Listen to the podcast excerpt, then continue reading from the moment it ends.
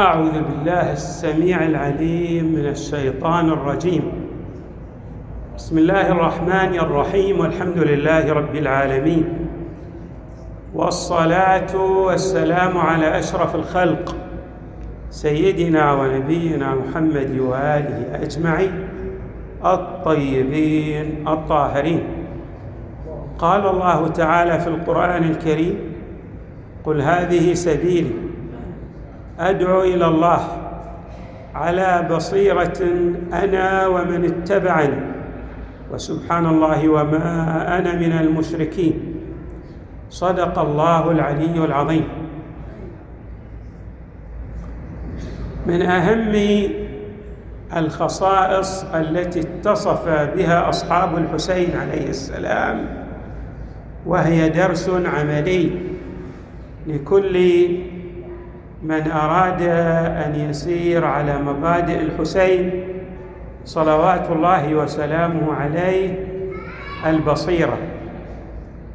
والبصيرة يراد بها النظرة الثاقبة والمعرفة التامة لما وراء الأحداث وبمعنى آخر إدراك اللوازم والارتباطات التي ترتبط بالموقف الذي يتخذه الإنسان. وبالتالي لا يستطيع أحد أن يؤثر بأي نحو من التأثير على صاحب البصيرة لأنه يدرك الموقف العملي انطلاقا من الوظيفة الشرعية الملقاة على عاتقه من قبل الحق تبارك وتعالى. وهذه السمة والصفة كانت لأصحاب الحسين عليه السلام. ليس من خلال ما شهد به المعصومون عليهم السلام في حقهم وإنما أيضا إدراك الأعداء لهذه الخصيصه في شخصياتهم أحد الأعداء يخاطب الجيش جيش الأموي فيقول أتدرون من تقاتلون تقاتلون فرسان المصر وأهل البصائر وقوما مستميتين لا يبرز إليهم أحد منكم إلا قتلوه على قلتهم. بالرغم من القلة في عددهم إلا أنهم يمتازون بالبصيرة والشجاعة المنقطعة النظير. هذه البصيرة تجعل الإنسان إذا اتخذ موقفا لا يبالي في تقديم جميع ما يمتلكه. وهذا ما قاله علي الأكبر ما شهد به المعصومون في العباس عليه السلام نافذ البصيرة صلب الإيمان. وكذلك الأحاديث التي انطلقت من أفواههم كل واحد من أصحاب الحسين أو الكثير من أصحاب الحسين تحدث بحديث. ذلك الحديث عندما نقف متأملين في مفرداته نجد أنه يفيض بالبصيرة. والمعرفة التامة للموقف العملي الذي اتخذه ذلك الناصر للحسين. مما ينبئ عن البصيرة وإدراك ما وراء الأحداث أن القائد في بعض الأحايين قد يقول لاتباعه يعطيهم الرخصة كما فعل الإمام الحسين عليه السلام مع أصحابه. أذن له. لاحظوا هذا الإذن من القائد ليس مجاملة وإنما أسقط التكليف عنهم. ولكن صاحب البصيرة ينظر إلى المسألة أعمق أيضا من التكليف وهو ما نطلق عليه بالملابسات. وقراءة واستشراف المستقبل وما يترتب على الموقف من مقارنات. الإمام الحسين يقول لأصحابه ألا وإني أظن يومنا من هؤلاء الأعداء غدا وإني قد أذنت لكم فانطلقوا جميعا في حل في حل لاحظوا كلمة في حل ليس عليكم مني ذمام وهذا الليل قد غشيكم فاتخذوه جملا وليأخذ كل رجل منكم بيد رجل من أهل بيتي فجزاكم الله جميعا خيرا. وتفرقوا في سوادكم ومدائنكم فإن القوم إنما يطلبونني ولو أصابوني لذهلوا عن طلب غيري. هذا الإنسان الذي لا يمتلك بصيرة يتلمس الأعذار ويريد أن ماذا؟ أن يحصل على أمثال هذه الأذونات ولكن صاحب البصيرة يدرك الموقف إدراكا شفافا يعني كأنه ينظر إلى ما وراء الحجب ويقرأ المستقبل وما يترتب عليه من أحداث. وهذا ما كان لأصحاب الحسين. أصحاب الحسين أيضا الإمام الحسين ليس قال لهم جميعا ذلك لبعضهم أيضا الإمام قال له ذلك وكان إذا صح التعبير بمعذرة. مثلا نجد أن الإمام الحسين قال لنافع بن هلال الجملي أو البجلي ألا تسلك بين هذين الجبلين في جوف الليل عندما خرج مع الحسين عليه السلام وتنجو بنفسك؟ وقال أيضا لبني هاشم حتى لأبنائه ولأخيه العباس. لكن ماذا كان الرد من هؤلاء جميعا؟ مثلا بنو هاشم ماذا قال؟ ولما نفعل ذلك؟ ألنبقى بعدك؟ لا أرانا الله ذلك أبدا. الحياة لا قيمة لها دون مواقف عملية تصنع المستقبل وتؤثر في الأحداث. هذه هي الحياة الخالدة. ولكن نفديك بأنفسنا وأموالنا وأهلينا. نقاتل معك حتى نرد موردك. فقبح الله العيش بعدك. لاحظوا ينظرون إلى قبح الحياة بعد الحسين عليه السلام. يعني أن الحياة لا طعم لها دون أن تسير على مبادئ الحسين صلوات الله وسلامه عليه.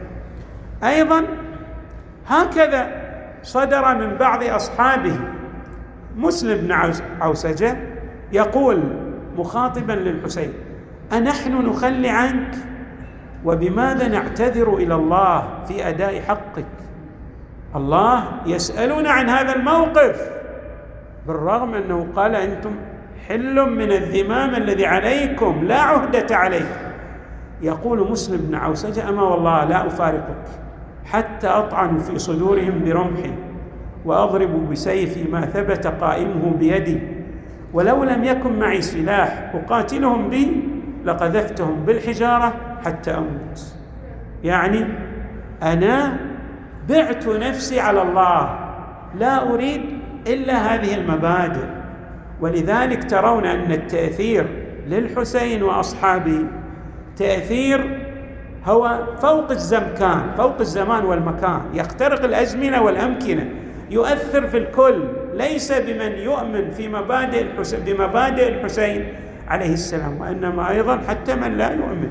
حتى في غير المسلمين. يرون أن هذه المبادئ هي فوق الزمان والمكان.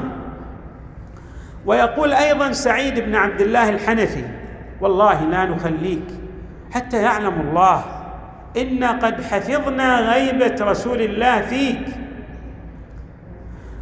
اما والله لو علمت اني اقتل ثم احيا. أو ثم احيا يجوز بالنحوين والله لو علمت اني اقتل ثم احيا ثم احرق أو احرق حيا ثم اذرى يفعل بي ذلك سبعين مره. لما فارقتك حتى القى حمامي دونك. وكيف لا افعل ذلك؟ وإنما هي قتلة أو قتلة واحدة ثم هي الكرامة التي لا انقضاء لها ابدا. اذا مسألة مسألة مبادئ مسألة قيم مسألة إيمان بالمعاد. ويقول زهير بن القين والله وددت أن إني قتلت ثم نشرت ثم قتلت حتى أقتل كذا ألف مرة. وأن الله عز وجل يدفع بذلك القتل عن نفسك وعن أنفس هؤلاء الفتية من أهل بيتك اذا هؤلاء كل واحد منهم يحمل المبادئ يستشرف المستقبل يعلم بملابسات الأحداث وبذلك لا يؤثر عليه التضليل الإعلامي. أنتم ترون أن البسطاء من الناس عندما تلقي عليه شبهة بسيطة يتأثر. بل يغير مبادئه في بكلمتين لأنه لا يمتلك عمقا معرفيا فضلا عن أن يكون قد أدرك ملابسات الأحداث. اذا هناك خصائص لصاحب البصيرة صاحب النظرة الثاقبة. هذه الخصائص أنه يعرف دقيقا بشكل عملي أن الموقف الذي اتخذه الذي وقفه هذا الموقف هو ما يريده الحق تبارك وتعالى هو ما تمليه عليه المبادئ هو الذي سيؤثر في المستقبل.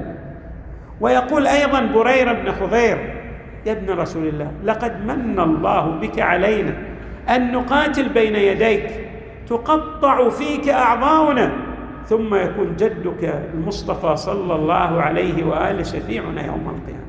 إيمان بمبادئ. إيمان بقيم. هناك تضحيات جسام لهم. لا لا يهمهم ما يقدمونه في سبيل الله لأنهم يسترخصون الغالي والنفيس في سبيل هذه المبادئ.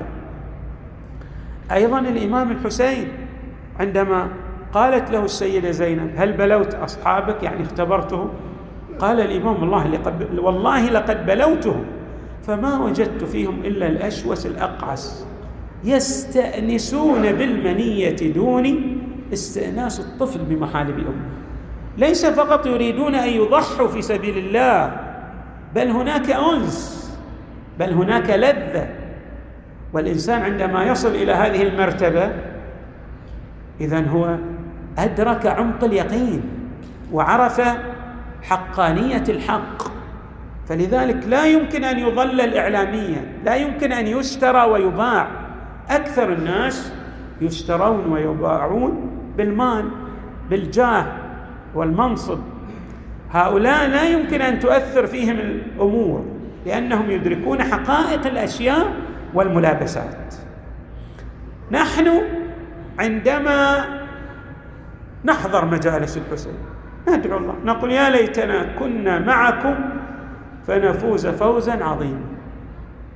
الكون مع الحسين وأصحاب الحسين يتطلب من أتباع الإمام الحسين هذه البصيرة الثاقبة.